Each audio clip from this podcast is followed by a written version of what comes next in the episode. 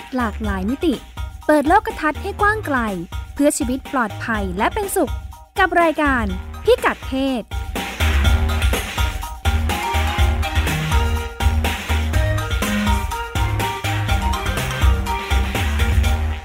สวัสดีค่ะต้อนรับคุณผู้ฟังเข้าสู่รายการพิกัดเพศนะคะกับดิฉันรัชดาธราภาคและคุณพงศธรสโรธนาวุฒิค่ะ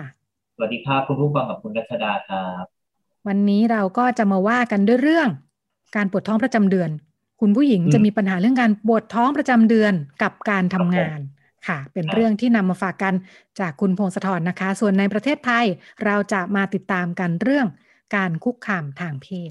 เราไปเริ่มต้นที่เรื่องการปวดท้องประจำเดือนกันก่อนเรื่องสำคัญเรื่องใหญ่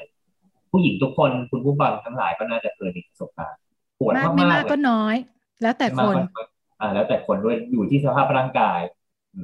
บางคนปวดมากบางคนปวดน้อยก็แล้วแต่บางคนไม่ปวดบางคนไม่ปวดของคุณรัชดามีบ้างไหมครับเออเคย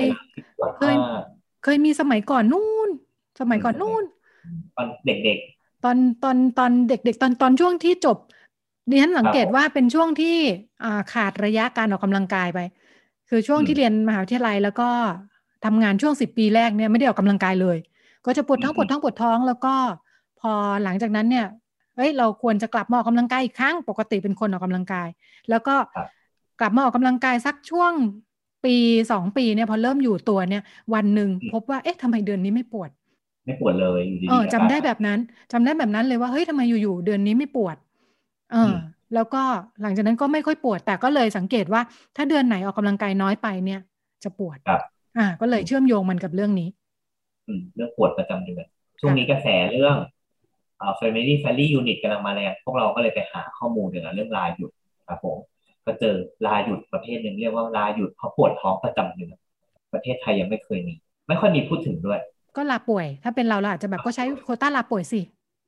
ป่วยไปเออไม่มีอะไรใหม่แปลกๆท้องอ่ะปวดท้องเป็นฟังดูปวดท้องป่วยแต่ถ้าเมืองนอกครับผมเขาจะใช้ชื่อนี้เลยคือลาเพราะลาเพราะปวดประจำเดือนอ๋อเป็นวันต่างหากไปเลยประเภทหนึ่งต่างหากไม่ใช่ลาหยุดนะไม่ไม่ได้เอามารวมกันกับลาป่วยด้วยให้ทุกเดือนเลยหรือให้โควต้าสิบสองวันต่อเดือนให้เดือนละครั้งให้โควต้าบางทีก็อาจจะให้เยอะหน่อยให้น้อยหน่อยแต่ทีนี้ครับผมไปดูประวัติมาเขาบอกว่ากฎหมายเก่านะเป็นนโยบายเก่าๆไม่ใช่ไม่ใช่กฎไม่ใช่แบบเพิ่งมีมาปีสองปีนี้คือเก่ามากอยู่เป็นจะเป็นร้อยปีแล้วครับไอ้นโยบายเนี่ยให้ผู้หญิงลาหยุดได้เขาบอกว่าเริ่มต้นเกิดขึ้นในรัสเซีย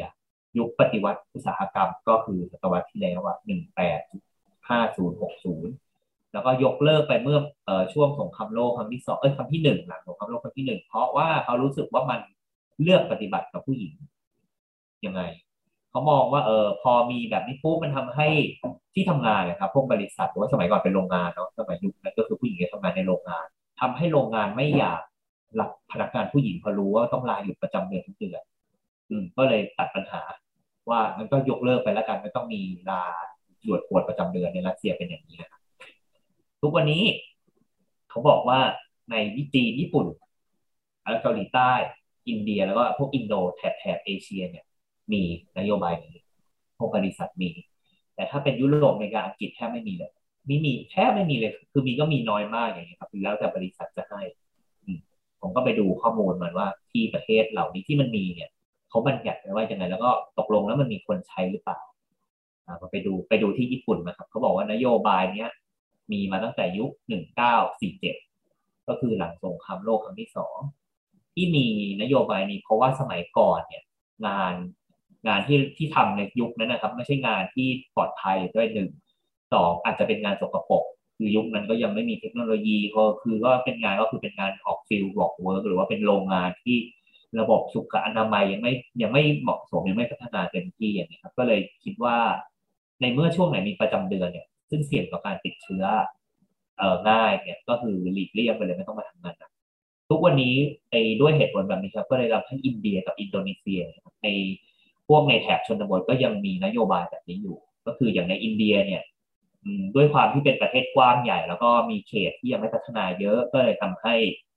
เอ่อเขามองว่าสุขอนามัยมันยังไม่ดีพอบางที่ยังไม่พัฒนาอย่างเงี้ยครับก็เลยตั้งให้หยุดเลยแม้กระทั่งเป็นเด็กนักเรียน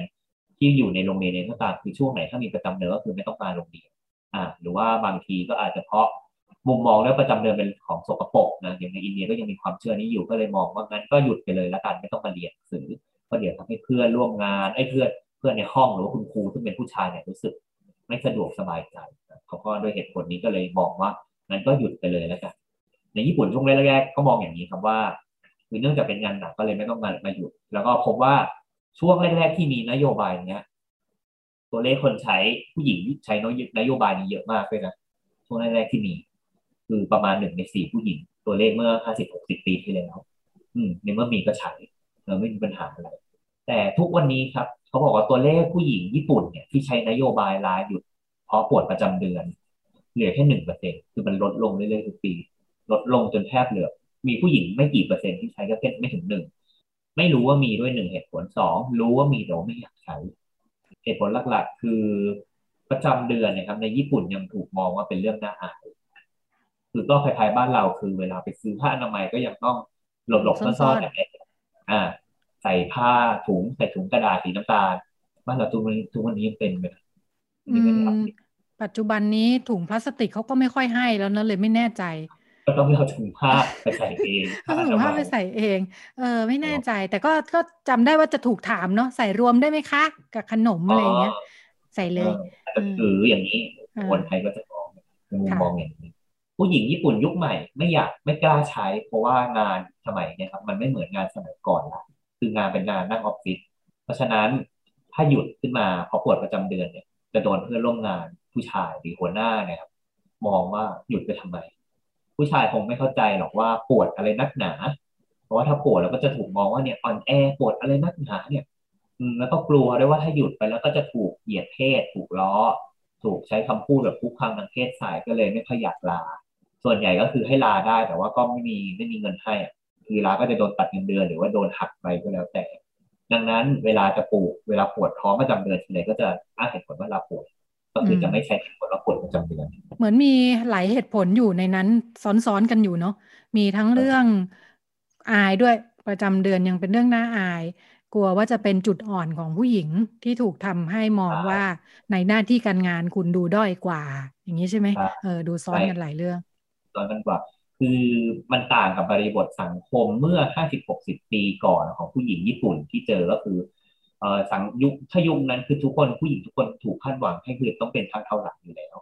เพราะฉะนั้นการลาก็จะเหมือนแบบว่ายังไงก็คือลาได้บริษัทอนุญาตให้แต่ว่าสิ่งที่ตามมาก็คือบริษัทในยุคนั้นก็ยังไม่อยากรับผู้หญิงเข้าทำงานอืมเหมือนกันแต่ทุกวันนี้คือมันไม่ได้มีข้อจำกัดตรงนั้นแล้วเพราะฉะนั้นผู้หญิงก็เลยไม่อยากลาเพื่อให้เพื่อไม่อยากเอ่อทำให้บริษัทมองว่าเนี่ยเขาเป็นผู้หญิงถึงมาใช้สิทธิ์แบบนี้นี้ก็มีบอกว่าเอ่อก็มีเอ่อเถียงกันว่างั้นก็เพิ่มวันลาป่วยให้ผู้หญิงสิเพราะว่าเอ่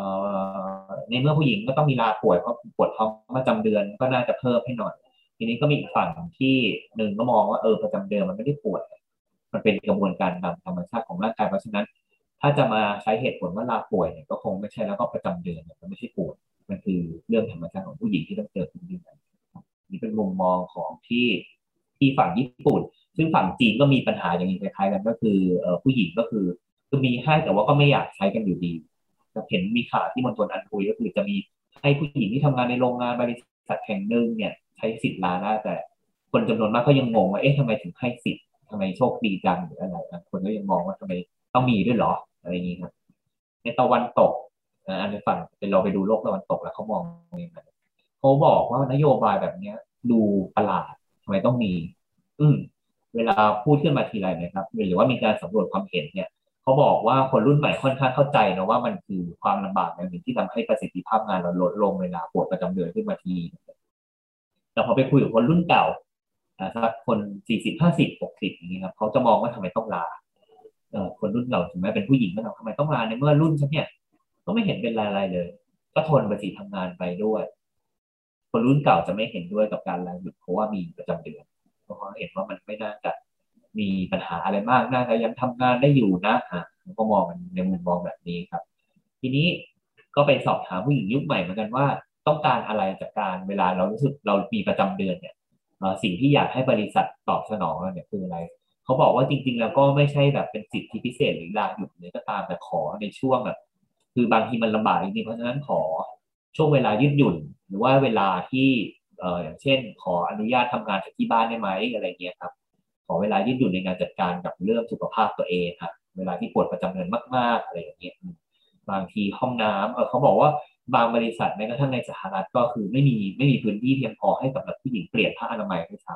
ำก็ยังมีอยู่นะเหมือนกันนะเขาบอกว่าก็มีปัญหาแบบนี้คือสุขอนามัยก็บางที่ก็ยังไม่ได้ดีพอ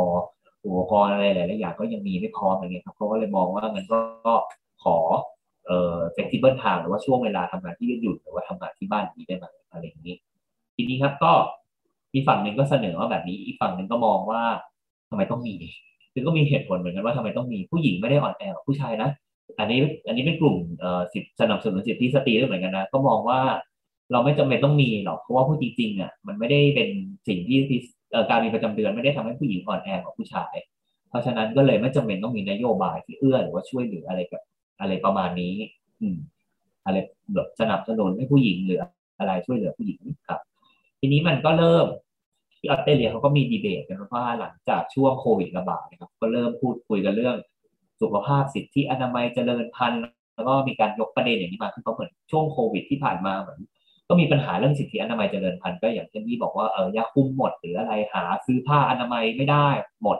ผลิตไม่ได้อย่างเงี้ยครับก็เริ่มมีการถกประเด็นนี้มาคุยแล้วก็รัฐบาลมองว่าเนี่ยเออมันจะควรจะต้องมีไหมเพราะเห็นว่าในหลายๆประเทศในทางเอเชียเขามีแต่ก็ด้วยตัวอย่างที่เห็นมาแล้วเขาก็มองว่ามันจะต้องทำเป็นนโยบายยังไงเพื่อไม่ให้เกิดการเหยียดเพศหรือว่าเลือกปฏิบัติกับผู้หญิงหรือว่าจะทำยังไงไม่ให้มันมีการตีตราแบบภาพมายาคติว่าประจำเดือนเท่ากับอ่อนแอนะครับเขาก็ยังเขาก็ยังไขไม่อยู่ว่าเอ๊ะเราจะต้องทำแบบนโยบายออกมารูปแบบไหนหรือเปล่าเออให้มันดูยังไงหรือว่าต้องออกมาเป็นมาตรการยังไงก็ช่วยเหลือสนับสนุนให้ผู้หญิงมีเวลาจัดการแบบวันนั้นของเดือนอย่างเงี้ยครับบางบริษัทก็อย่างในอันนี้ในในสหรัฐก็เหมือนกันอันนี้ไปดูข้อมูลเราเป็นบริษัทไม่กี่แห่งน้อยมากๆที่มีนโยบายนี้ให้เขาเรียกว่าวันวันพระห่มดูเอ็ดดูเอ็ดเดย์วันพระห่มวันวันพูดง่ายๆคือวันไม่อยากทำงานด้วยเหตุผลอะไรก็ได้อืมไม่ต้องบอกเหตุผลบริษัทด้วยบริษัทนี้เขาให้อะไรกับโควต้าห้าวันต่อปีสิบวันต่อปีแล้วว่าแล้วแต่ก็คือบอกก็คือถ้าเดือนนี้ไม่อยากมาทำงานก็ไม่ต้องบอกก็คือให้สิทธิ์เต็มที่อันนี้ก็เป็นหนึ่งบริษัทที่เขาบอกว่าเออก็เห็นพนักงานหญิงหลายๆคนก็คือปวดประจำเดือนก็คือใช้สิทธิ์วันนี้แหละไม่มาทำงานก็คือแล้วก็ไม่ต้องบอกบริษัทก็ได้อืมอย่างบางบริษัทก็คือเอาวันลาที่เราปวดประจำเดือนเนี่ยไปรวมกับวันที่เกี่ยวกับเอ่อสิทธิปัญหาเรื่องอนามัยเจริญพันธุ์เช่นเอ่อไปทำหมันไปผสมเทียมไปฉีดยาคุมอย่างเงี้ยไปฝังถ่วง ไอ ยู ดี อย่างเงี้ยบางบริษัทให้สิทธิพนักงานลาไปทำอะไรพวกนี้ได้เขาก็บอกว่างั้นก็ปวดประจำเดือนก็ถูกรวมอยู่ในวันนี้ด้วยแล้วการเขาเป็นเรื่องอนามัยเจริญพันธุ์ก็เลยอ่านั่นแหละถ้ามีปัญหาก็คือหยุดไปใช้สิทธิ์วันนี้ไปนี่ครับก็คือเป็นอีกเรื่องที่เขาบอกว่าเออมันก็น่าจะช่วยได้เพราะว่ามันก็คือปัญหาเรื่องอนามัยเจริญพันธุ์ของผู้หญิงน่าสนใจว่าพอสร้างหมวดนี้ขึ้นมาแล้วแต่คิดถึงมันยังไงนะเออคือจริงๆแล้วเอ่อความหลากหลายที่คุณพงศธรเล่าให้ฟังว่ามันจะควรจะหยุดหรือจะควรไม่หยุดเนี่ยมันดูเหมือนเชื่อมโยงกับวิธีคิดต่อประจำเดือนเนาะว่าเรามองมันว่าอะไรมีความหมายยังไงไปจนถึงขั้นแบบถือสากันในทางเขาเรียกอะไรความเชื่อความเชื่อความเชื่อโบราณหรืออะไรอย่างนี้ใช่ไหมคะเออที่ที่จะมีผลต่องานปัจจุบันเนอะเออก็น่าน่าสนใจบางเรื่องก็มีความซับซ้อนอยู่เหมือนกันถ้าถ้าเกิดการถกเถียงกันขึ้นมาอย่างที่คุณพงศธรยกตัวอย่างว่าแล้วตกลงมันควรจะต้องตัดสินใจเนี่ยนะจะให้เป็นวันหยุดหรือไม่ให้เป็นวันหยุดเนี่ยโหมันมันเหมือนมาจากทุกทิศทางอยู่เหมือนกันวิธีคิดอันนี้แต่ว่าก็น่าสนใจเหมือนกันคือมีไปสัมภาษณ์พนักงานหญิงญี่ปุ่นคนหนึ่งเขาก็บอกว่าบริษัทเนี่ยไม่เข้าใจหรอกว่าถ้าเขาใช้สิทธิ์หยุดจะเป็นยังไงแต่เขาก็มองภาพไม่ออกว่าถ้าบริษัทที่บริษัทนั้นๆน่ะเป็นแบบมีแต่พนักงานหญิงหมดเลยบริษัทจะอนุญาตไหมคือแต่ว่าก็ยังไม่เห็นบทสัมภาษณ์เหมือนกันว่ามีไหมไปสัมภาษณ์บริษัทที่มีแต่พนักงานผู้หญิงแล้วมีคนใช้สิทธิ์จริงอย่างนี้เหรอคะคือยังไม่เห็นเหมือนกันในญี่ปุ่นพอฟังแล้วเหมือนพูดว่าบริษัทเป็นผู้ชายเลยเนาะอืมพอพูดถึงบริษัทก็ส่วนใหญ่คือก็คือพนักงานหญิงนะครับมีไม่กี่คนเออเห็นนักข่าวว่าเนี่ยผู้หญิงที่ทำงานอยู่ในบริษัทที่มีแต่ผู้ชายแต่ยังไม่เห็นผู้หญิงที่อยู่ในบริษัทผู้หญิงอยากรู้เหมือนกันว่านโยบายจะเป็นเหมือนว่าผู้บริหารน่ะคนที่กำหนดนโยบายจะเป็นผู้ชายเวลาพูดว่าแบบบริษัทไม่เข้าใจหรอกอะไรอย่างนี้ใช่ไหมเออแสดงว่า น้อยมากที่จะมีผู้บริหารที่เป็นผู้หญิงแล้วก็สามารถจะเข้าใจจริงๆว่าแบบเออในวันนั้นของเดือนมันมีผลยังไงบ้างอะไรอย่างนี้เนาะค่ะก็เป็นเรื่องน่าสนใจเป็นเรื่องประจำประจำวันไม่ใช่ประจำวันเป็นเรื่องประจำเดือนเป็นเรื่องประจำเดือนในชีวิตประจำวันอ่าเป็นเรื่องประจำเดือนในชีวิตประจำวันแต่ก็พอพูดกันขึ้นมาจริงๆมีความซับซ้อนอยู่มากทีเดียวอ่าเราข้ามกลับมาที่ประเทศไทยนะคะประเด็นเรื่องการคุกคามทางเพศที่พูดถึงอันเนื่องมาจากงานของกรมกิจการสตรีและสถาบันครอบครัวกระทรวงการพัฒนาสังคมและความมั่นคงของมนุษย์นะคะสัปดาห์ที่ผ่านมาค่ะมีการประกาศรางวัลสื่อสร้างสรรค์ Gender Equality นะคะก็แน่นอนนะคะตอนนี้จัดงานออนไลน์กันหมดเลยก็มีโอกาสได้ไปติดตามฟังที่น่าสนใจมีการเสวนาด้วยหัวข้อคือ Sexual Sexual Harassment นะคะหยุดการคุกคามทางเพศเริ่มต้นที่ใครคนที่มานำการเสวนานะคะอาจารย์ชเนต ตีทินนามอาจารย์แอนนะคะจากคณะนิเทศศาสตร์จุฬาลงกรณ์มหาวิทยาลัยแล้วก็เป็นกรรมการวินิจฉัยการเลือกปฏิบัติโดยไม่เป็นธรรมระหว่างเพศภายใต้พรบความเสมอภาคระหว่างเพศนะคะเป็นผู้ดำเนินรายการแล้วก็ประเด็นที่หยิบมาพูดคุยกันน่าสนใจเป็นประเด็นที่เราเคยได้ยินกันก่อนหน้านี้เนาะเรื่องอ่าคนที่สอบแล้วก็เตรียมจะไปเป็นเรียกว่าเป็นว่าที่นิสิตของคณะนิติศาสตร์จุฬาลงกรณ์มหาวิทยาลัยแล้วก็เกิดกรณีกันขึ้นมาว่าอ่าเขาเปิดไลน์กลุ่มอะไรขึ้นมาไม่รู้ใช่ไหมกลุ่มนักเรียนแบบนี้นะอ่าเป็นนักเรียนตอนนั้นกำลังดังมากช่วงอ่าวิพากษ์วิจารณ์กันเยอะคือไปไปสมรภูมิอยู่ใน Twitter แต่ว่าต้นเหตุเนี่ยอยู่ในไลน์กลุ่มเอ่อโดยการอ่าเท่าที่ฟังเนี่ยก็คืออ่าในไลน์กลุ่มนักเรียนซึ่งเตรียมจะไปเป็นนิสิตเนี่ยมีการพูดจาแซวกันใช่ไหมอ่าแซวกันอะไรก็ไม่รู้เนี่ยแต่ว่าแต่ว่าที่นิสิตหญิงอ่าแซวว่าที่นิสิตหญิงแต่ว่าแต่ว่าที่นิสิตหญิงอ่าก็เป็นประเด็นขึ้นมาเพราะว่าก็ข้อความนี้ถูกถูกเผยแพร่ออกมาข้างนอกเนาะแล้วก็การเกิดการวิพากษ์วิจารณ์กันว่าเอ้ยแบบนี้ไม่ใช่แซวละแบบนี้เขาเรียกคุกคามทางเพศที่น่าสนใจคือคณะนิติศาสตร์นะคะซึ่งเป็นเป็นพื้นที่เป็นพื้นที่ตรงนี้เนี่ยตอบรับได้รวดเร็วมากตอบสนองต่อกรณีนี้ได้รวดเร็วมากโดยการออกแถลงการต่อกรณีนี้เนาะว่าเกิดอะไรขึ้นแล้วจะจัดการยังไงนะคะในวงเสวนาก็เลยมีการเชิญผู้ช่วยศาสตราจารย์ดร.ปริณาศรีวานิชคณบดีคณะนิติศาสตร์จุฬาลงกรณ์มหาวิทยาลัยนะคะอาจารย์ก็มาคุยให้ฟังน่าสนใจคืออาจารย์คุยให้ฟังในแง่ว่าทำอะไรบ้างเนาะที่บอกว่าโอ้ทุกคนชื่นชมกันว่าอุ๊ยตอบสนองเร็วมีการออกแถลงการหลังจากนั้นเป็นขั้นเป็นตอนเนี่ยอาจารย์บอกว่าจริงๆใช้เวลาอยู่สามวันเนาะในการพิจารณาอย่างเป็นขั้นตอนที่อาจารย์อธิบายให้ฟังเนี่ยเป็นกระบวนการยุติธรรมมากเลยนะน่าสนใจมากคืออาจารย์ก็บอกว่าเนื่องจากเป็นคณะนิติศาสตร์เนี่ยเพราะฉะนั้นใช้กระบวนการแบบกระบวนการยุติธรรมเลยแล้วก็อยากให้มันเป็นต้นแบบนะที่อาจารย์เล่าให้ฟังเนี่ยก็บอกว่าเออเผื่อมันมีกรณีอื่นเนี่ยวิธีที่สำคัญในการใช้เนี่ยก็คือหนึ่งหาข้อเท็จจริงที่อ่าเดี๋ยวลองสรุปให้ฟังนะหนึ่งหาข้อเท็จจริงก่อนอาจารย์ก็บอกว่าต้องไปดูว่ามันเกิดอะไรขึ้นที่เขาบอกว่าในไลน์กลุ่มเนี่ยใครทำใครเป็นผู้กระทำทำใครอะไรอย่างนี้นะคะแล้วก็บอกว่าในออนไลน์เองมันก็ไม่ได้มีการระบุตัวตนชัดนะคะชื่อก็เป็นชื่อไม่ได้เป็นชื่อจริงนามสกุลจริงเนี่ยก็ต้องมีการสืบหาข้อเท็จจริงกันแล้วก็ลำดับต่อมาก็เป็นการฟังจากทุกฝ่ายนะคะทั้งคนที่ถูกกระทำเนี่ยถูกแซวถูกคุกคามที่ว่าเนี่ยเขาต้องการการเยียวยาหรือเปล่าเขามองสิ่งนี้ว่ายังไงแล้วก็คนที่เป็นผู้กระทำเนี่ยมองการกระทำของตัวเองยังไงบ้างนะคะพอรับฟังครบแล้วเนี่ยอาจารย์บอกว่าอีกอันหนึ่งก็คือตามกระบวนการที่จะทำมาเหมือนเวลาตามศาลเลยถ้าไปอ่านคำพิพากษาเขาจะต้องมีข้อที่แบบอารัมพบทของเขาเนี่ยว่าศาลนี้เนี่ยไม่ว่าจะศาลรัฐธรรมนูญศาลปกครองทุกศาลเนาะจะต้องตีความว่าตัวเองเนี่ยมีอำนาจที่จะพิจารณาคดีนี้ไหมกรณีนี้เนี่ยคณะนิติศาสตร์ก็ต้องพิจารณาได้เหมือนกันว่าตัวเองเรื่องนี้อยู่ในอำนาจไหมเพราะว่าคนที่เป็นคู่กรณีกันเนี่ยยังไม่ได้เข้ามาเป็นนิสิตของคณะเป็นนักเรียนที่สอบได้แล้วก็ยังไม่ได้ผ่านกระบวนการเพื่อคัดเลือกและยังไม่ได้ประกาศชื่อเป็นนิสิตเลยเพราะฉะนั้นคณะมีมีสิทธิ์ที่จะเข้าไปตัดสินเรื่องนี้หรือเปล่านะคะในการแบบว่าว่ามันถูกหรือผิดหรือจะทำยังไงต่อเนี่ยก็เป็นเรื่องอำนาจหน้าที่แล้วก็นี่แหละต้องพิจารณาข้อเท็จจริงอะไรต่างๆนะคะซึ่งอาจารย์บอกว่าจริงๆมันไม่ได้ยากนะเพราะว่า คือเรื่องมันไม่ได้ใหญ่โตอะไรมันอยู่กันในไลน์นี่แหละ เ, เพียงแต่ว่าต้องพิจารณาว่าเอ๊ะแล้ว เ, เรื่องเนี่ยมันถือว่าเป็นการคุกคามจริงไหมการใช้ข้อความแค่นี้เนี่ยถือว่าคุกคามไหมอ่ายังไม่ได้ลงมือทำอะไรเลยเขายังไม่ได้ลงมือทำอะไรเลยเขาแค่เป็นข้อความคุยกันเนี่ยถือว่าบทลงโทษจะต้องเป็นยังไงอ่ายอมรับได้หรือเปล่าเรื่องแบบนี้นะคะซึ่งหลังจากที่พิจารณากันเนี่ยนะก็คืออ่าถ้าถ้าปล่อยไว้เนี่ยมันอาจจะนำไปสู่อะไรที่มากกว่านี้ไหมอ่าเหมือนกับไอ้แค่นี้ทำได้มากกว่านี้ก็ทำได้สิหรือเปล่านะคะหรือว่าแม้ว่าเป็นเรื่องแค่นี้แต่ว่าคนที่ถูกแซวถูกทำเนี่ยถูกกระทำเนี่ยเขารู้สึกยังไงเออเขารู้สึกว่าเอ้ยมันแค่นี้หรือเปล่านะต้องไปถามคนที่ที่เป็นฝ่ายถูกกระทำด้วยนะคะก็เลยนี่แหละแล้วก็อาจารย์ก็บอกว่าเพราะฉะนั้นหลังจากตีความทุกอย่างแล้วเนี่ยก็น่าจะอยู่ในขอบเขตอำนาจอยู่เนาะเพราะว่านักเรียนเหล่านี้ก็เตรียมจะเข้ามาเป็นนิสิตแล้วก็จะตัดสินยังไงคืออาจารย์บอกว่าถ้าเหมือนคดีเนี่ยประหารชีวิตเลยอ่าสมมติความผิดสูงสุดคือประหารชีวิตอันนี้คือสมมติว่า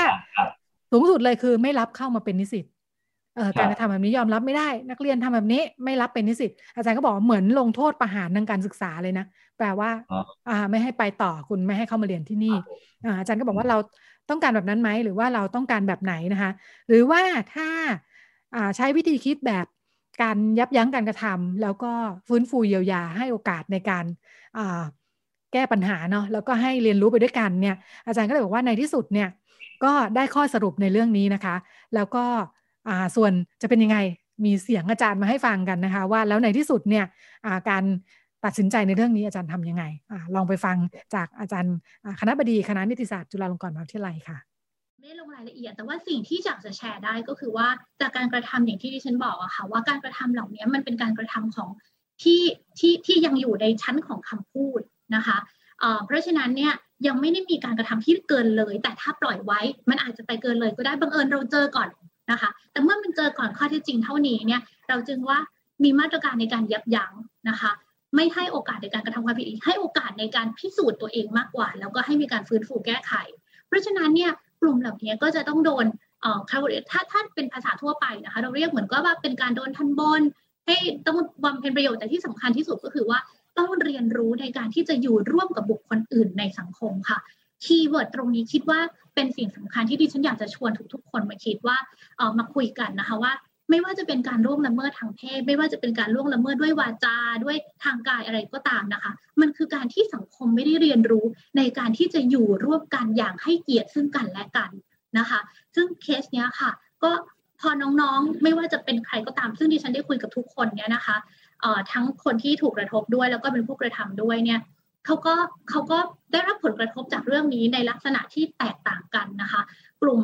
ปีบทเรียนหลายอย่างที่ที่ที่เราได้รับจากจากตรงนี้นะคะแต่ก็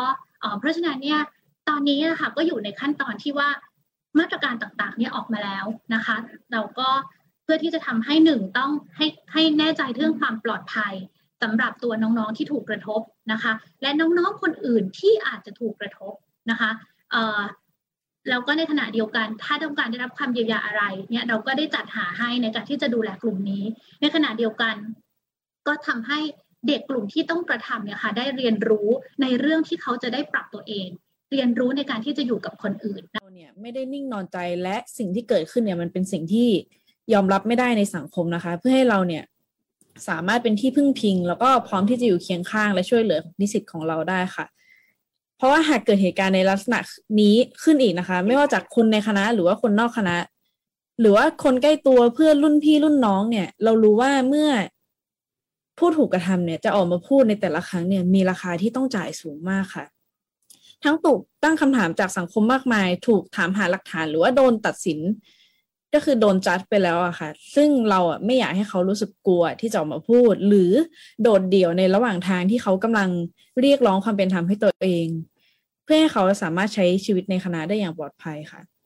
เพราะเราเนี่ยถือว่าเราเป็นตัวแทนนิสิตสิ่งที่เราทำเนี่ยคือสอดส่องดูแลไม่ให้เหตุการณ์เหล่านี้เกิดขึ้นแต่ถ้าถ้ามันเกิดขึ้นมาแล้วเนี่ยเราอยากจะเป็นคนที่ช่วยดูแลสภาพจิตใจนิสิตไม่ให้เขารู้สึกโดดเดี่ยวนะคะเพื่อให้เราเนี่ยสามารถเป็นพื้นที่ปลอดภัยให้นิสิตสามารถออกมาพูดได้คอยช่วยสนับสนุนอย่างเต็มที่หากผู้ถูกกระทำเนี่ยต้องการเรียกร้องความเป็นธรรมนะคะรวมไปถึงหาแนวทางบำบัดผู้กระทำเพื่อให้เขาสามารถอยู่ในสังคมได้ค่ะ แบบไม่ให้เหตุการณ์เหล่านี้ขึ้นอีกเพราะว่าถ้าเราละทิ้ง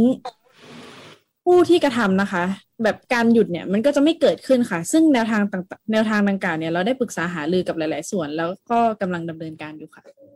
ดิฉันให้ฟังต่อกันไปสองท่านเลยนะคะอ่าหลังจากเสียงของอาจารย์คณบดีแล้วเอ่ออีกเสียงนึงเป็นเสียงของอ่าคุณภัคไมยนะคะแจ้งบางใหญ่เป็นกรรมการนิสิตคณะนิเทศศาสตร์จุฬาลงกรณ์มหาวิทยาลัยที่ให้ความเห็นในเรื่องนี้ด้วยเหมือนกันว่าที่ออกมาทำโน่นทำนี่เนี่ยมีแนวคิดยังไงนะคะแล้วก็ในวงเสวนาคนที่พูดคุยกันอีกก็คือคุณกันกันนิกานะคะเจริญรักษ์เป็นผู้อำนวยการกองส่งเสริมความเสมอภาคระหว่างเพศนะคะที่คุยให้ฟังถึงเรื่องการคุกคามทางเพศนะคะในมุมมองของทางหน่วยงานรับผิดชอบแล้วก็น่าสนใจที่ในฐานะหน่วยงานที่รับผิดชอบเนี่ยก็มีเรื่องร้องเรียนอะไรต่างๆเข้ามาก็มีเสียงคุณกันนิกามาฝากกันแล้วก็อีกเสียงหนึ่งที่ฉันได้ฟังต่อกันไปเลยคุณซินดี้สิริญญาบิชอปนะคะนักแสดงแล้วก็พิธีกรซึ่งช่วงหลังก็มาค่อนข้างกระตือรือร้นทำงานในเรื่องนี้นะคะไปฟังสองท่านซึ่งเป็นทั้งวิธีคิดของหน่วยงานว่าเรื่องนี้เรามองยังไงแล้วก็ประสบการณ์การทำงานรวมทั้งของคุณซินดี้ด้วยหลังจากทำเรื่องนี้มาหลายปีเนี่ยก็มีข้อมูลที่เข้ามาเรื่อยๆเธอเห็นปัญหาอะไรบ้างลองไปฟังเสียงสองคนนะคะปัญหาที่สองหรือสาเหตุที่สองเนี่ยนะคะที่ฟังดูนะคะก็คือสิ่งหนึ่งในสังคมไทยเนี่ยก็คือเกิดความไม่เท่าเทียมหรือความไม่เสมอภาคเกิดขึ้นและมันนำมาซึ่งความสัมพันธ์เชิงอำนาจนะอันเนี้ยเคสตัวอย่างที่เราพบเยอะมากเลยนะคะในหน่วยงานราชการก็ดีในหน่วยงานรัฐวิสาหกิจหรือองค์กรเอกชนที่ร้องเรียนมาที่ที่กรมกิจการสตรีและสถาบันครอบครัวนะคะหนึ่งในนั้นเนี่ยสิ่งหนึ่งที่เราพบเลยนะคะก็คือผู้ที่มีอำนาจพูดง่ายๆว่าผู้ที่มีอำนาจเหนือกว่าสร้างเงื่อนไขเพื่อแลกผลประโยชน์นะหรือเพื่อให้ได้มาซึ่งความพอใจทางเพศโดยการแลกเปลี่ยนผลประโยชน์ในการแลกเปลี่ยนผลประโยชน์ก็คืออย่างเช่นอาจจะมีการต่อรองในเรื่องของการเลื่อนขั้นเลื่อนซีเลื่อนตำแหน่งมีการต่อสัญญามีการเอ่อปรับเปลี่ยนหรือให้คุณไปดูงานต่างประเทศนะอันนี้เป็นข้อต่อรองนะกับอีกอันหนึ่งก็คืออ่าถ้าคุณไม่ทำตามฉันนะอ่าคุณก็จะถูกลงโทษเช่นเราจะไม่ต่อสัญญาให้คุณเราจะไล่คุณออกเกิดการกลั่นแกล้งในเนื้อของการทำงานนะคะเกิดการลงโทษนะคะแล้วก็ไม่ให้ความก้าวหน้าในเรื่องของการทำงานหรือมีกระทั่งในเรื่องของการประนามหยามเหยียดหรือการใช้คำพูดนะคะกับผู้ถูกกระทำนะในหลายๆเคสที่เราเจอส่วนใหญ่แล้วเนี่ยนะคะบอกได้เลยว่าเก้าสิบห้าเปอร์เซ็นต์ นะคะที่ถูกร้องเรียนและเมื่อเคส สองถึงสาม วันที่ผ่านมาเนี่ยก็จะส่วนใหญ่ที่ผู้กระทำเนี่ยนะคะก็จะเป็นผู้ที่มีอำนาจเหนือกว่าเพราะฉะนั้นอันเนี้ยมันคือความทับซ้อนอย่างหนึ่งนะคะที่มันผูกแปะด้วยของผลประโยชน์แล้วก็ความสัมพันธ์เชิงอำนาจนะจะถามว่าทั้งสองเคสทั้งเคสกรณีเนี้ยที่เมื่อกี้น้องนิสิตนักศึกษาเล่าให้ฟังแล้วก็ทางอยู่นะคะมันทำให้ความรุนแรงต่อผู้หญิงหรือว่าเหตุการณ์ล่วงละเมิดทางเพศเนี่ยมันเป็นเรื่องที่เข้าใจได้ยอมรับได้นะคะหรือในกรณีที่เป็นคนในครอบครัวเช่นภรรยาหรือลูกสาวเนี่ยบางทีความรุนแรงที่เกิดกับกับเธอเป็นเรื่องที่เข้าใจเพราะว่าคนสังคมจะมองว่าผู้ชายเป็นฝ่ายครอบครองผู้หญิงนะคะมันมีความเชื่อว่ายังไงA girl is less valuable than a boy ความคุณค่าในตัวของผู้หญิงยังไงก็ยังน้อยกว่าผู้ชายอยู่นี่คือนี่คือปัจจัยที่เป็นรากฐานนะคะที่นำมาสู่การ victim blaming เมื่อเกิดเหตุการณ์คุกคามทางเพศหลายๆครั้งนะคะเมื่อเราได้ยินเหตุการณ์คุกคามทางเพศนะคะต้องยอมรับว่าทุกคนรวมถึงตัวซินดี้เองเคยมีความคิดแบบนี้ว่าเอ๊ะหรือมันมาจากการแต่งตัวหรือเปล่านะคะทำไมผู้หญิงถึงแต่เอาตัวเองเข้าไปเสี่ยงแล้วทำไมไม่สู้กลับนะคะจนตอนที่ตอนนี้ที่ซินดี้มารณรงค์ตอนนี้ก็ทำแคมเปญ Don't Tell Me How to Dress มาสามปีครึ่งแล้วนะคะก็เลยทำให้เราเข้าใจว่าอ๋อนี่คือสังคมโดยรวมยังมีการตัดสินผู้ถูกกระทำนะคะยังมีการตั้งคำถามเป็นสิ่งแรกก่อนเลยหรือแม้แต่เวลาผู้ถูกกระทำไปเรียกร้องความเป็นธรรมไปแจ้งความ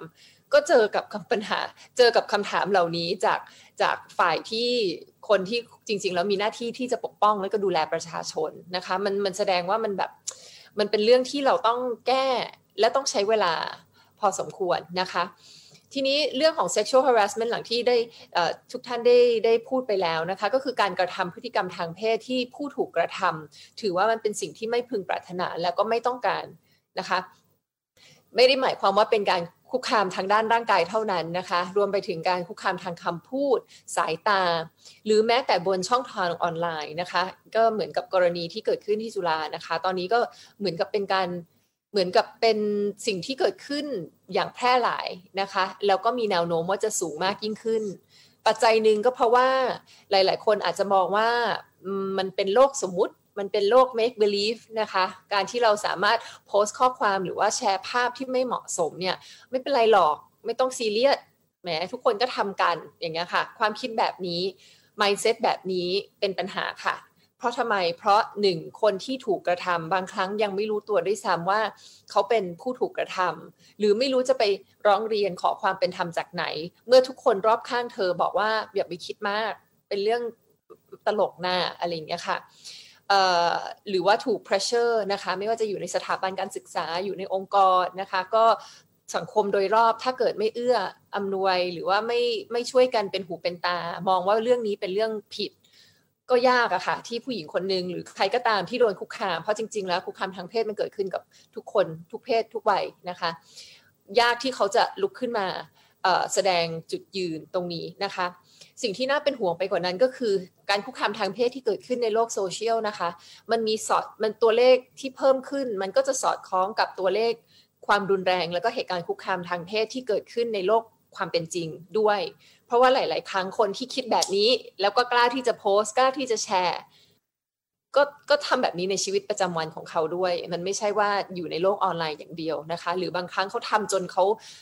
เกิดอารมณ์หรือคิดว่าเอ้ยงั้นก็ไปทำแบบกับคนจริงๆนะคะเพราะฉะนั้นเนี่ยมันก็น่าเป็นห่วงเพราะว่าสองตัวเลขนี้มันมันมันไปด้วยกันอยู่แล้วนะคะ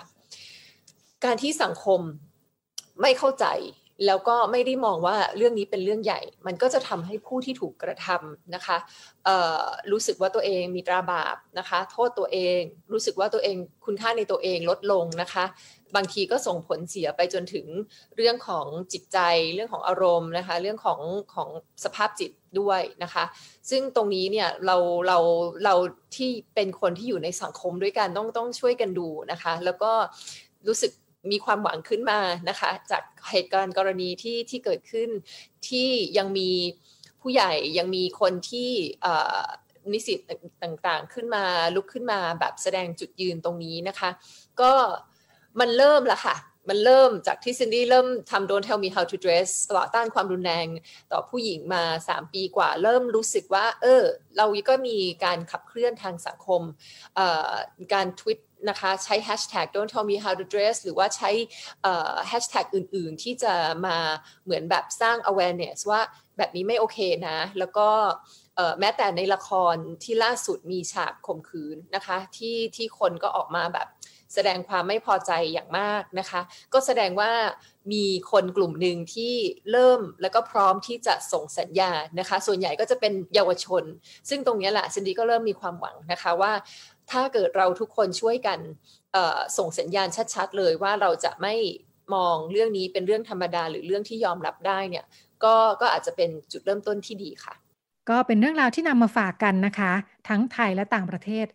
ขอบคุณคุณพงศธรสำหรับเรื่องประจำเดือนกับการทำงาน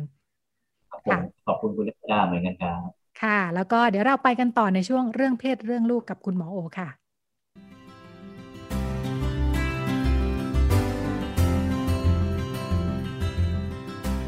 เรื่องเพศเรื่องลูกเรื่องกังวลของพ่อแม่มีทางออกคุยกับหมอโอ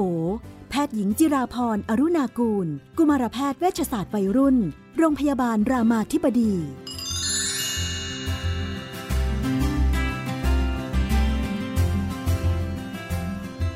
ในช่วงเรื่องเพศเรื่องลูกเราอยู่กับคุณหมอโอนะคะสวัสดีค่ะค่ะสวัสดีค่ะพี่นุ่นสวัสดีท่านผู้ฟังค่ะสัปดาห์ที่แล้วเราคุยกันเรื่องการเตรียมตัวมีลูกเนาะว่าเออพ่อแม่ควรจะต้องเตรียมพร้อมอะไรยังไงบ้างทำเช็คลิสต์กันเลยมาทีเดียวแล้วก็คุยกันต่อเนื่องว่าแบบเออเด็กรุ่นใหม่เนี่ยเออเลี้ยงเลี้ยงแล้วสนุกกว่ารุ่นรุ่นเราเนาะเขาเขาดูเด็กรุ่นนี้ดูไม่เหมือนรุ่นเราถ้าคุณพ่อคุณแม่สนุกก็จะสนุกมาก ทีนี้ก็เลยมีประเด็นต่อเนื่องว่าเอ๊ะแล้วถ้าเรื่องเพศล่ะเด็กรุ่นนี้เนี่ยมันมีความยากง่ายยังไงบ้างสำหรับคุณพ่อคุณแม่ซึ่งเติบโตมาจากอีกยุคหนึ่งเนาะว่าเอ๊ะเด็กรุ่นใหม่เขามองเรื่องเพศรับรู้เรื่องเพศเข้าใจเรื่องเพศมีวิธีคิดวิธีปฏิบัติเหมือนหรือแตกต่างไปยังไงแล้วก็คุณพ่อคุณแม่จะมีวิธีรับมือดูแลยังไงได้บ้างค่ะค่ะก็ต้องบอกว่าเด็กยุคใหม่เนี่ยเขาก็จะมีความเข้าใจเรื่องเพศที่รอบด้านมากขึ้นแล้วก็มีความเข้าใจที่ถูกต้องมากขึ้นนะคะอย่างยุคพ่อแม่สมัยพวกเราก็จะเติบโตมาแบบชายหญิงชายสีฟ้าหญิงสีชมพูอย่างนี้เนาะเราก็จะแบบถูกแบ่งข้าวของเครื่องใช้อะไรต่างๆนั้นปัจจุบันมันก็ยังมีอยู่นะคะแต่ว่าเด็กยุคใหม่เนี่ยเนื่องจากตอนนี้การรับรู้เรื่องต่างๆของเขาเนี่ยมันไม่ได้ผ่านแค่เรื่องของการสอนของพ่อแม่หรือโรงเรียนเท่านั้นซึ่งเราก็ยอมรับว่ามันก็ยังมีการสอนแบบความรู้ที่เป็นความรู้ชุดเก่าในโรงเรียนอยู่เช่นมันก็ยังมีตำราบางอย่างเช่นสอนว่าความหลากหลายทางเพศเป็นความผิดปกติอะไรเงี้ยมันก็ยังหลงเหลืออยู่บ้างแต่ว่าเด็กยุคใหม่เนี่ยเขาก็จะมีความรู้ผ่านทางสื่อโซเชียลต่างๆซึ่งสิ่งเหล่านี้มันก็เริ่มปรับจูนความคิดเขาให้ทันสมัยขึ้นนะคะแล้วก็เข้ากับโลกยุคปัจจุบันมากขึ้นว่าเออเรื่องเพศเนี่ยมันเป็นเรื่องของความแตกต่างหลากหลายมันเป็นเรื่องของสิทธิส่วนบุคคลเป็นเรื่องที่ไม่ได้แค่เกิดจากการเลี้ยงดูหรืออะไรก็ตามมันเป็นเรื่องของธรรมชาติของแต่ละคนที่เป็นรวมไปถึงการเติบโตเหล่านี้ก็เป็นเรื่องที่เป็นสิทธิส่วนบุคคลที่มีความแตกต่างหลากหลายกันนะคะนั้นเด็กยุคใหม่เนี่ยก็จะมีความเข้าใจเรื่องเพศที่ดีขึ้นว่าเออมันไม่ได้แบ่งออกเป็นเหมือนห้องน้ำชายหญิงเนาะมันมีแบบมันมีความหลากสีมันมีรายละเอียดมันมีเขาเรียกว่าความแตกต่างหลากหลายมี variation อันนี้เด็กยุคใหม่จะเข้าใจเรื่องนี้เยอะขึ้นแล้วก็เขาจะเข้าใจว่าหลายอย่างมันก็จะไม่ได้เป็นข้อจำกัดเช่นไม่ได้แปลว่าผู้ชายต้องแบบเข้มแข็งลุกให้นั่งบนรถเมล์รถสาธารณะอะไรอย่างเงี้ยเขาก็จะเริ่มมองเรื่องความเท่ากันมากขึ้นนะคะมองว่าผู้หญิงเองก็มีศักยภาพไม่ต่างจากผู้ชายเดี๋ยวยุคนี้จะไม่จะไม่เป็นไรถ้าหัวหน้าห้องเป็นผู้หญิงอะไรอย่างเงี้ยไม่ใช่ต้องแบบหัวหน้าประธานแล้วต้องเป็นผู้ชายเดี๋ยวนี้เขาก็จะเริ่มมีความมองเรื่องความเป็นคนที่เท่ากันมากขึ้นแล้วก็เขาก็จะไม่ค่อยแบ่งแยกแบบชายชมพูเอ่อชายฟ้าหญิงชมพูอะไรอย่างเงี้ยเขาก็จะเริ่มรู้ว่าเออเราชอบสีอะไรก็ได้เราก็อยากใช้ของหรืออะไรรูปแบบไหนในแบบเราถ้าเราชอบมันก็ได้แล้วก็เขาก็จะให้ความเคารพกับความหลากหลายทางเพศเช่นคนข้ามเพศหรือบางทีบ้านเราเรียกตุ๊ดกระเทยทอมอะไรเงี้ยสิ่งเหล่านี้จะเป็นที่ยอมรับของเด็กยุคใหม่มากขึ้นเพราะว่าเขามีความเข้าใจว่าคนเหล่านี้ก็เป็นคนที่มีความปกติไม่ได้แตกต่างจากคนอื่นนะคะอันนี้ก็น่าจะเป็นเรื่องความเข้าใจเรื่องเพศซึ่งเป็นสิ่งที่ถูกต้องของเด็กยุคใหม่รวมไปถึงเรื่องของรสนิยมทางเพศนะคะเขาก็อาจจะแต่ก่อนเขาก็จะมีความเข้าใจว่าชายต้องหญิงต้องชายเนี่ยเดี๋ยวนี้เขาก็มีความเข้าใจมากขึ้นว่าเออแบบความรู้สึกทางเพศหรือรสนิยมทางเพศความมีโรแมนติกทางเพศเนี่ยมันเป็นเรื่องแยกกันแล้วมันก็อาจจะไม่จำเป็นต้องเป็นเพศตรงข้ามนะคะชายรักชายหญิงรักหญิงกระเทยรักหญิงหรืออะไรก็ตามเนี่ยเป็นเรื่องที่เป็นไปได้แล้วก็เป็นเรื่องที่ถูกยอมรับมากขึ้นในเด็กยุคปัจจุบันนะคะซึ่งอันนี้ก็เป็นไปในทางที่ล้อไปกับความรู้ทางการแพทย์ด้วยนะคะก็คือความหลากหลายทางเพศก็ไม่ได้เป็นความผิดปกติรสนิยมทางเพศเป็นเรื่องที่มีความเป็นเรื่องของความแตกต่างส่วนบุคคลไม่ได้เป็นความผิดปกติอะไรนะคะนั้นเด็กยุคใหม่ก็จะมีความเข้าใจเรื่องความหลากหลายทางเพศรสนิยมทางเพศรวมไปถึงรูปแบบการใช้ชีวิตในทางเพศเนี่ยเขาก็จะมีความเข้าใจมากขึ้นว่ามันไม่ได้ต้องมีรูปแบบที่ตายตัวมันไม่ต้องชายเข้มแข็งหญิงเรียบร้อยหรือผู้หญิงต้องอ่อนโยนผู้ชายต้องแบบแข็งแกร่งอะไรเงี้ยคือสิ่งเหล่านี้มันก็จะถูกละลาย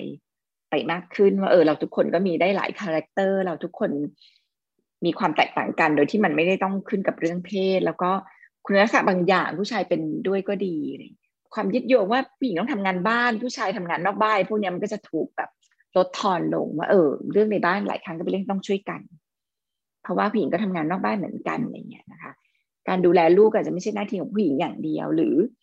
แม้กระทั่งเรื่องของรูปแบบการใช้ชีวิตที่ถูกตีตราในเรื่องเพศเนาะเช่นแบบผู้หญิงต้องเป็นแม่อะไรเงี้ยเด็กผู้หญิงหลายคนเกิดมาก็จะเริ่มมีความเชื่อว่าไม่เห็นต้องเป็นอย่างนั้นเลยผู้หญิงบางคนไม่อยากเป็นแม่ก็ไม่ต้องเป็นก็เป็นสิทธินะคะวัฒนธรรมต้องอย่างนี้วัฒนธรรมความเชื่อหลายอย่างก็อาจจะถูกท้าทายเช่นต้องการอยู่ก่อนแต่งก็จะเป็นเรื่องที่อาจจะถูกยอมรับมากขึ้นด้วยความรู้สึกว่ามันก็เป็นทางเลือกหนึ่งที่เลือกได้ไม่อยากอยู่กับใครแล้วมาเจอปัญหาที่หลังว่าต้องมาเลิกลานั้นการทางเลือกของการอยู่ก่อนแต่งโดยเฉพาะกับวัยที่การแต่งงานช้าลงเรื่อยๆอะไรเงี้ยก็จะเป็นทางเลือกหนึ่งของเด็กยุคใหม่นะคะก็เนี่ยค่ะมันจะมันจะมีเรื่องของการท้าทายเรื่องความคิดในเรื่องเพศเรื่องที่ถูกตั้งมันจะถูกตั้งมันจะตั้งคำถามเยอะขึ้นนะผู้หญิงต้องคนข้ามเพศแต่งตัวไปเรียนได้ไหมทำไมผู้ชายต้องตัดผมสั้นอะไรพวกนี้มันก็จะถูกตั้งคำถามเยอะขึ้นด้วยความที่เขาเข้าใจในเรื่องเพศมากขึ้นพอพอฟังแบบนี้แล้วเลยเริ่มสงสัยว่าคุณภาพชีวิตของเด็กๆจะดีขึ้นไหมนะคะเพราะด้านหนึ่งก็รู้สึกว่าสิ่งที่เป็นความรู้ความเข้าใจที่หมอพูดถึงก็เป็นเป็นด้านที่น่าจะทำให้คนมีมีมีอิสระมีอะไรมากขึ้นเนาะมีการมีเลือกได้อะไรเงี้ยนะคะอย่างไรก็ดีเด็กๆก็โตมากับการรับรู้ผ่านสื่อหรืออะไรต่างๆเนาะอย่างที่หมอว่าแต่พอในชีวิตจริงเนี่ยหลายอย่างมันยังโยงโยงอยู่กับแบบเดิมอ่ะไม่ว่าจะโรงเรียนไม่ว่าจะพ่อแม่คนรอบข้างอะไรอย่างเงี้ยก็เลยสงสัยว่าตกลงคุณภาพชีวิตของเด็กๆดีขึ้นไหมหรือว่าสับสนสับสนยิ่งกว่าเดิมว่าอันนึงพูดอย่างนึงอีกด้านนึงพูดอย่างนึงอะไรอย่างเงี้ยก็ขึ้นกับว่าคือคือถ้าเราเข้าใจว่าเขาก็จะเป็นเด็กที่ตั้งคำถามเยอะขึ้นแล้วคำตอบเดี๋ยวนี้มันก็หาง่ายขึ้นโลกตอนนี้มันก็เชื่อมโยงกันเป็นแบบ globalization มากคือทุกอย่างมันก็เข้าถึงกันเรียนรู้วัฒนธรรมที่แตกต่างของกันและกันนั้นการที่เด็กฉลาดขึ้นเนี่ยก็จะทำให้เขาตั้งคำถามมากขึ้นเห็นเห็นความอ่าเขาเรียกว่าอะไรเห็นความยึดโยงบางอย่างที่มันไม่มีคำตอบหรืออธิบายไม่ได้มากขึ้นนะคะเพราะฉะนั้นคุณภาพชีวิตเขาจะเป็นยังไงเขาก็จะเป็นวัยที่ขัดแย้งสูงแหละอันนี้ก็ต้องยอมรับว่าบางอย่างถ้ามันแบบมันยังเป็นแบบที่เขาเชื่อหรือมันก็จะมีความขัดแย้งเกิดขึ้นนั้นมันก็จะเป็นวัยที่ขัดแย้งสูงกับกฎระเบียบบางอย่างที่ไม่เข้าใจว่าตั้งเพื่ออะไรหรือขัดแย้งกับการอบรมสั่งสอนบางอย่างที่เขารู้สึกว่ามันอาจจะไม่เข้ากับสมัยอะไรอย่างเงี้ยนะคะเดียวกันเนี่ยมันก็อาจจะสร้างคุณลักษณะบางอย่างเช่นการปรับตัวนั้นเราก็จะเจอว่าเด็กจำนวนหนึ่งก็ปรับตัวอยู่กับสิ่งที่ตัวเองยังเปลี่ยนแปลงไม่ได้แต่ว่าจริงๆคุณลักษณะของการปรับตัวตรงนี้จริงๆก็เป็นคุณลักษณะที่ดีเพราะว่าหลายอย่างในโลกเราก็ยังเปลี่ยนแปลงไม่ได้แต่มันก็มีกฎมีระเบียบบางอย่างซึ่งการปรับตัวอยู่กับมันได้ก็เป็นก็เป็นคุณลักษณะที่ดีนะคะแต่อีกแบบหนึ่งเราก็จะเจอเด็กจำนวนหนึ่งที่แบบไม่อยากแค่ยอมปรับตัวแต่ว่าอยากลุกขึ้นมาเปลี่ยนแปลงเราก็จะเจอเขาลุกขึ้นมาตั้งคำถามบ้างขึ้นมาชูสามนิ้วบ้างหรือขึ้นมาแบบเป็นแอคทิวิสต์ในการที่จะเปลี่ยนแปลงสิ่งเหล่านี้เนี่ยซึ่งจริงๆก็เป็นคุณลักษณะที่ดีเพราะว่ามันก็เป็นพลวัตที่ทำให้โลกมันก็มีการปรับตัวเพราะฉะนั้นพอเสียงตรงนี้มันดังขึ้นผู้ใหญ่ก็ต้องเริ่มตั้งคำถามกับตัวเองว่าเอ๊ะที่เราเชื่อที่เราทำอยู่มันโอเคไหมนั้นมันก็จะนำไปสู่การเปลี่ยนแปลงที่ทำให้เราทุกคนเนี่ยอยู่ร่วมกันได้แบบอึดอัดน้อยลงแล้วก็อยู่ร่วมกันได้แบบมีความเข้าใจกับบริบทโลกที่เปลี่ยนไปมากขึ้นนั้นถ้าถามหมอหมอก็คิดว่ามันก็เป็นเรื่องที่ที่มันก็เป็นพลวัตของโลกที่เราก็ไปหยุดมันไม่ได้ก็มีหน้าที่ปรับตัวยอมรับต่อรองกับอะไรบางอย่างเพื่อให้เราอยู่ในพื้นที่ที่แบบอยู่ร่วมกันได้ค่ะที่ที่คุณหมอพูดถึงเรื่องม็อบชูสามนิ้วเนาะถ้าในรายละเอียดเนี่ย เราก็จะเห็นวาระพวกนี้อยู่เหมือนกันเนาะมีข้อเสนอเรื่องเพศมีการชุมนุมของกลุ่มแอล จี บี ที โดยเฉพาะก็มีแล้วก็มีครั้งที่พูดถึงสิทธิผู้หญิงมีเรื่องอะไรนะสีดาลุยไฟอะไรตอนอะไรใช่ไหมเราก็ฟังหลากหลายมากเลยเนาะมีประเด็นเรื่องเพศที่เข้ามาแล้วก็ในสถานการณ์แบบนี้ของเด็กๆรุ่นใหม่เนาะเขามีความเสี่ยงอะไรเพิ่มขึ้นบ้างที่ที่คุณพ่อคุณแม่ผู้ปกครองอาจจะต้องช่วยดูแลค่ะ ก็อ่ามันก็มีความเสี่ยงสองด้านเด็กที่ยอมเขาเรียกว่ายอมปรับตัวไปอะไรอย่างนี้จริงก็มีความเสี่ยงนะคะมันก็ทำให้แบบอยู่ในสังคมที่แบบเหมือนกับเขารู้สึกว่า voice ของเขาเสียงของเขาความคิดของเขาเนี่ยมันไร้ประโยชน์นั้นเด็กเหล่านี้ก็ต้องระมัดระวังว่าจะกลายเป็นเด็กที่แบบจำยอมเป็นเด็กที่คิดว่าเราไม่มีศักยภาพอะไรเราไม่มีอำนาจหรือ power อะไรในการเปลี่ยนแปลงพื้นที่ที่อยู่เพราะฉะนั้นจริงๆก็มีข้อที่ควรระวังเหมือนกันว่าเออการที่แบบจำยอมมากเกินไปเนี่ยมันก็ทำให้หลายครั้งมันก็ไม่เจอศักยภาพของตัวเองเด็กที่ลุกขึ้นมาเปลี่ยนแปลงเนี่ยที่หรือแบบเรียกร้องก็มีข้อควรระวังเหมือนกันว่าถ้ามันมากเกินไปเนี่ยมันก็อาจจะทำให้เกิดอันตรายเหมือนกันเนาะบางทีมันก็จะเนี่ยค่ะตกเป็นเป้าของทางการเมืองตกเป็นเป้าของสังคมการบูลลี่อะไรต่างๆเพราะว่าสังคมมันก็แบ่งกันเป็นหลายขั้วนะคะเดียวกันเนี่ยบางทีความความที่อยากเปลี่ยนแปลงแล้วมันยังอยู่ในสังคมที่แบบเปลี่ยนแปลงไม่ได้ใช้อำนาจใช้การกดขี่ข่มเหงเป็นหลักเนี่ยเด็กเหล่านี้ก็จะยิ่งเพิ่มความรุนแรงมากขึ้นอันนี้ก็เป็นธรรมชาติที่อาจจะไม่เกิดเพิ่มเรื่องของความก้าวร้าวเพิ่มของความเพิ่มความเครียดในชีวิตที่สูงขึ้นนั้นก็ไม่ได้เป็นผลดีกับเด็กนะคะนั้นผู้ใหญ่ในสังคมก็ต้องกลับมามองตัวเองว่าเอ๊ะบริบทที่เราแบบใช้อำนาจกดขี่ใช้อำนาจกดทับเด็กเนี่ยจริงๆมันสร้างอะไรอยู่นะมันก็สร้างความขัดแย้งที่สูงขึ้นมันก็สร้างเด็กจำนวนหนึ่งที่มีความไม่เคารพผู้ใหญ่มากขึ้นด้วยการรู้สึกว่าผู้ใหญ่ไม่ได้น่าเคารพผู้ใหญ่แบบไม่ยอมรับการเปลี่ยนแปลงบางอย่างของโลกอะไรเงี้ยมันก็จะทำให้เกิดความขัดแย้งที่มากขึ้นแล้วก็เด็กจำนวนหนึ่งก็ก้าวร้าวขึ้นจากการที่ถูกในความรู้สึกของเขาคือถูกรังแกมากขึ้นอะไรอย่างเงี้ยค่ะแม้นอันนี้ก็เป็นเรื่องที่ต้องระมัดระวังว่าถ้ามันเสียบาลานซ์ตรงเนี้ยเนาะแบบสุดตรงทั้งสองฝั่งเนี่ยก็จะทำให้มันก็จะมีเด็กจำนวนหนึ่งที่แบบโตมาแบบรู้สึกว่าฉันเปลี่ยนแปลงอะไรไม่ได้ฉันจำยอมฉันฉันอยู่ในภาวะที่แบบคอยเป็นผู้ตามได้อย่างเดียวอะไรอย่างเงี้ยอันนี้ก็ไม่ได้สร้างศักยภาพที่ดีหรือเด็กที่ลุกขึ้นมาแบบใช้ความรุนแรงมากเกินไปอันนี้ก็เป็นอันที่ก็เป็นปัญหาได้พอพอฟังคุณหมอพูดแบบนี้นี่เนี่ยฉันคิดตามได้สองระดับเลยนะคะทั้งอันหนึ่งคือเคลื่อนไหวทางการเมืองแล้วก็อีกอันหนึ่งเรื่องความอ่าการอยู่ในบ้านกับครอบครัวผู้ปกครองอะไรอย่างนี้เนาะอ่าดูเหมือนเป็นสองเรื่องที่พูดได้ในในแนวทางเดียวกันเลยเนาะทีนี้อ่าจะทำยังไงได้บ้างสำหรับคุณพ่อคุณแม่ที่พอฟังแล้วเนี่ยด้านหนึ่งรู้สึกว่าเรื่องเพศกับเรื่องการเมืองมันมีความคล้ายกันอยู่นะมันเป็นความเชื่อเป็นทัศนคติซึ่งพอมีแล้วเนี่ยมันก็มีเนาะพ่อแม่ก็บอกว่าเอ้ยฉันก็เชื่อมาแบบหนึ่งเนี่ยเรื่องเพศก็ถูกเลี้ยงมาแบบหนึ่งเนี่ยนะเช่นเดียวกับเรื่องการเมืองเนี่ยพอลูกคิดไม่เหมือนเนี่ยมันมันจะจูนกันยังไงได้บ้างยิ่งทั้งสองเรื่องกลายเป็นกลายเป็นเรื่องความห่วงใยมากๆของพ่อแม่ด้วยเนาะเอ่อการที่ลูกจะไปมีความเสี่ยงเรื่องเพศนี่ก็เป็นเรื่องใหญ่เรื่องโตพอมีประเด็นการเมืองขึ้นมาก็ห่วงอีกอะไรอย่างเงี้ยนะคะทำยังไงดีพ่อแม่ถึงจะสามารถดูแลลูกได้ใน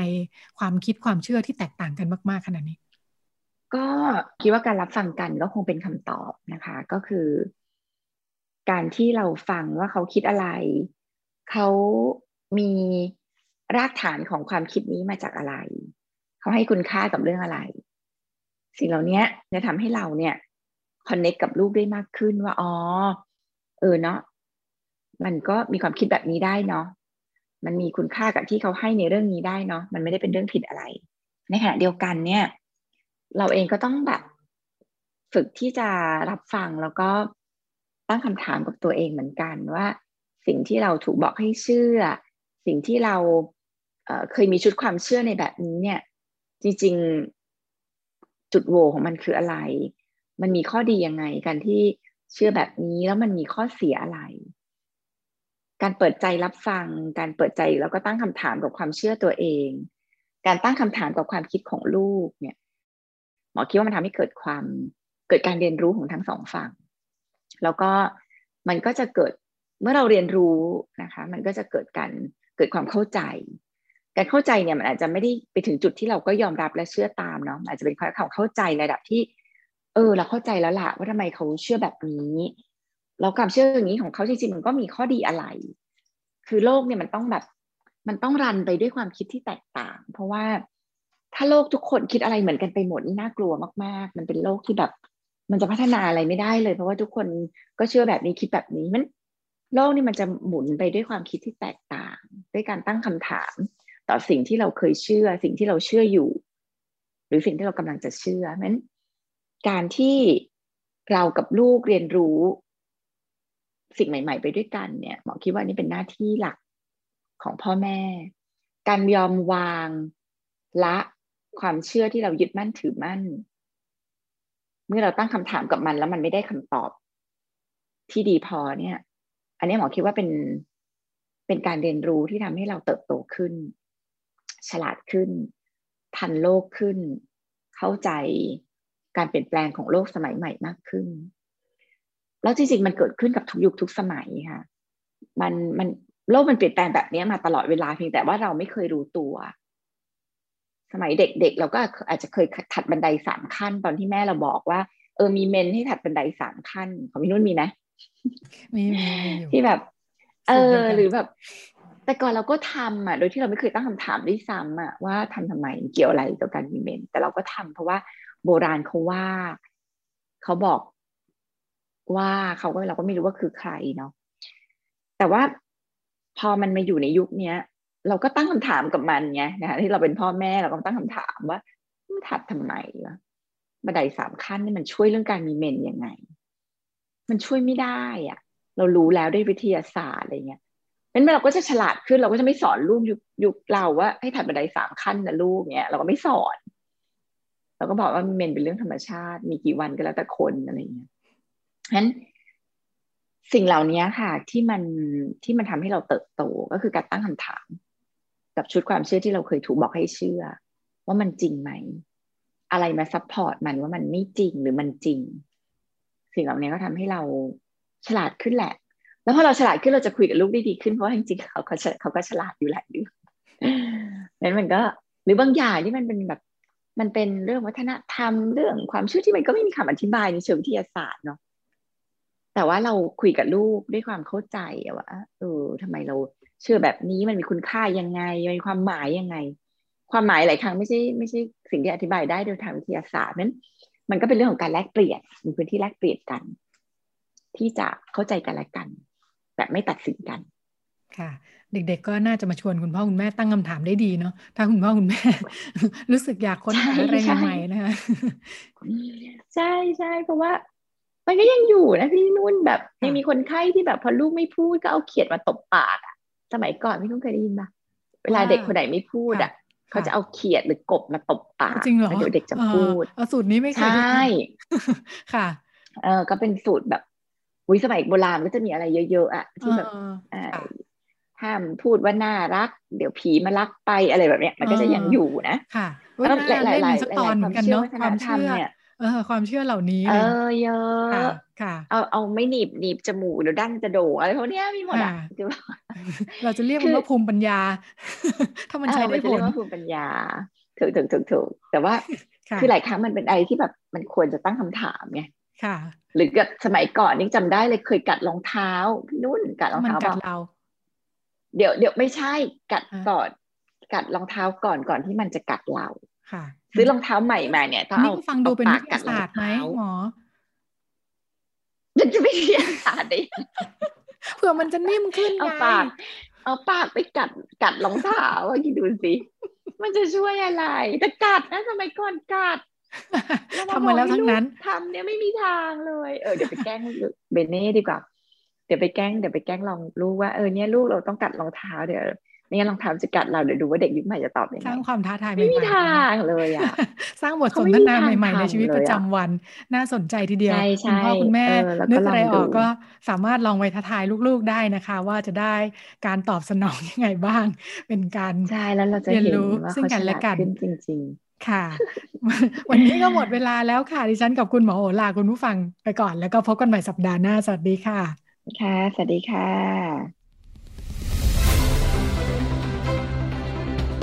ติดตามรายการได้ที่ ดับเบิลยู ดับเบิลยู ดับเบิลยู ดอท ไทย พี บี เอส พอดแคสต์ ดอท คอม แอปพลิเคชัน Thai พี บี เอส Podcast หรือฟังผ่านแอปพลิเคชัน Podcast ของ iOS Google Podcast Android Podbean SoundCloud และ Spotify ติดตามความเคลื่อนไหวของรายการและแสดงความคิดเห็นโดยกดถูกใจ